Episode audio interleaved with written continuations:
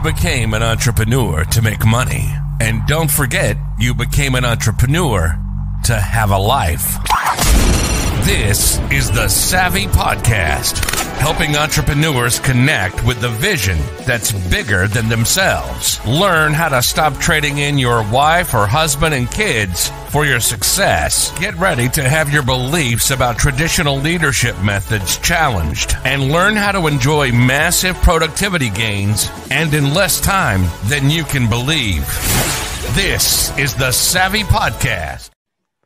Welcome to the Savvy Podcast. I'm Tim Marshall, and today I have the privilege of hosting, hosting Dan Gingiss for a brief chat. Dan is an international keynote speaker and consultant who believes that remarkable customer experience is your best marketing. His 20 year professional career, including leadership positions at McDonald's, Discover, and I'll have to ask you to pronounce this because I don't want to get it wrong, Dan. Humana. Humana. There we go. So, Dan is the author of a book, Winning at Social Customer Care how top brands create engaging experience on social media, a host of experience this pod show um, podcast. Sorry, well, let's start there again. The Experience This show podcast and a regular contributor to Forbes. And you can learn more about him at dangingiss.com and we will drop that link anywhere you're watching this or listening. The link will be there to click through. So, welcome, Dan. It's a privilege to have you there. And uh, I know there's another book about to drop as well. So, the audience can keep a watch out for that as well. So that's super exciting. But welcome. Well, hey Tim, thank you uh, so much for having me on the show. Looking forward to talking with you and uh, and getting in a good seven minutes in. Fantastic, fantastic. So should we jump straight in? Eh? Let's hit the timer and go. This do it straight on. Seven questions, seven minutes. Who's your ideal client? I would say a uh, chief experience officer or chief customer officer, also a chief marketing officer, because I work at the intersection of customer experience and marketing. Yeah. As I mentioned to you, or as you said in the intro, I spent 20 years in corporate America, mostly as a marketer, but over time really fell in love with customer experience and got to the point where I truly believe that rather than your next marketing campaign and focusing on yet another television commercial or email campaign or social campaign, that focusing on the customers you already have and creating a remarkable experience for them is so much more powerful because when you do that, they tell other people. And when they do that, it's much more credible than the brand talking. Beautiful uh, they're starting to resonate with with me already. The uh, we talk about having uh, a choir, so just just get your choir singing louder and louder. More people coming singing louder. So, mate, you're resonating fantastic. So, number two, what's the problem you solve? So, most companies are so focused on sales and bringing in new customers that they are not paying attention to what I call the leaky bucket. Sure. Now, the leaky bucket is the back end where you have customers that are leaving you every day. And the worst part is they're not telling you why they're leaving. Yes. The good ones are the ones that actually complain on the way out the door because then at least you know what you're doing wrong and you can fix it. Yes. But too often the people that leave are silent. And that's the leaky bucket. And so I help companies fix that leaky bucket so that they keep more of their customers and those customers remain loyal, their tenure gets longer, they spend more, and as we mentioned, they tell their friends. Fantastic. Absolutely fantastic.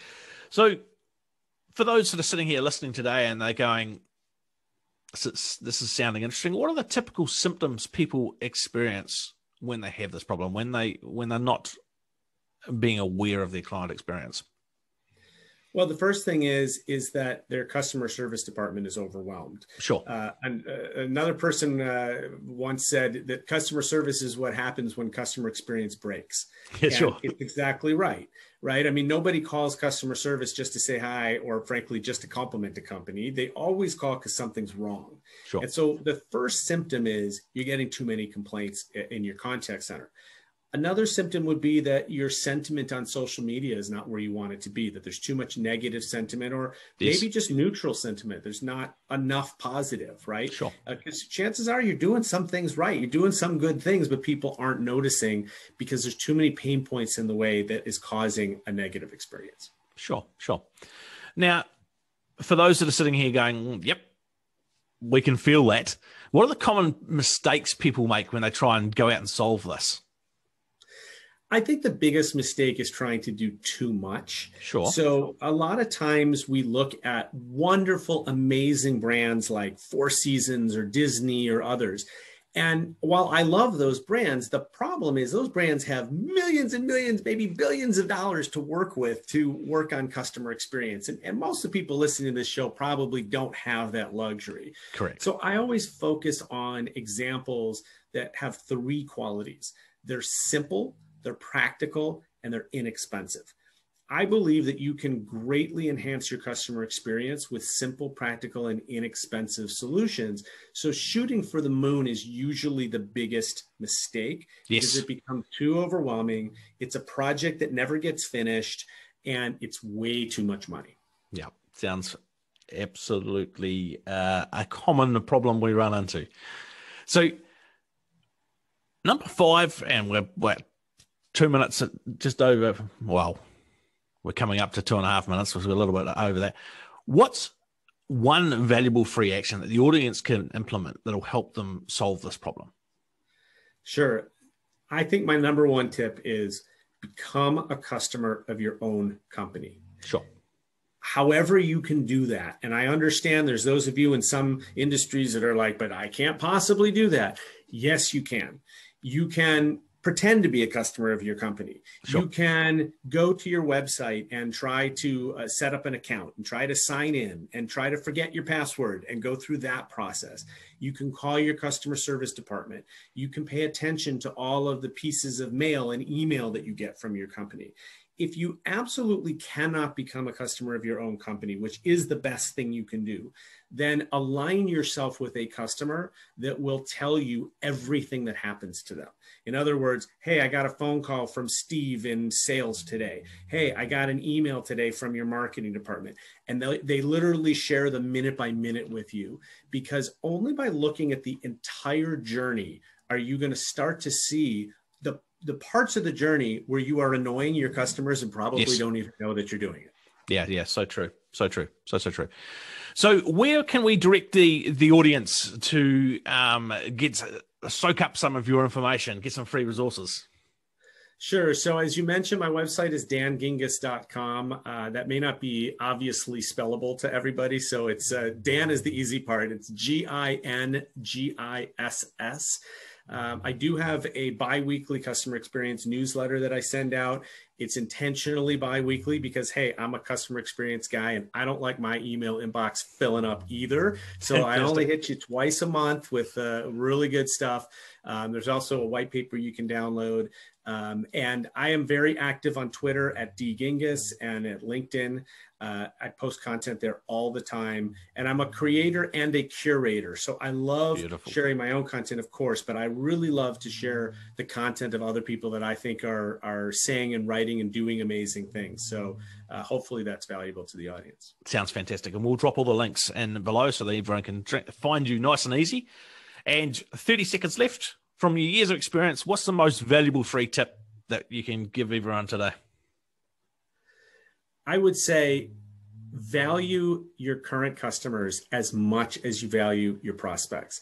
If you look at the amount of money that companies as a whole spend in marketing and then compare that to what they spend in customer service, it's not even close. It is multiple hundreds of times different, right? And yet the current customers are the ones that are paying our salaries, that are keeping our business going, that are keeping the lights on. So find the time and the resources and the money to focus on your existing customers because look, without customers, there is no business.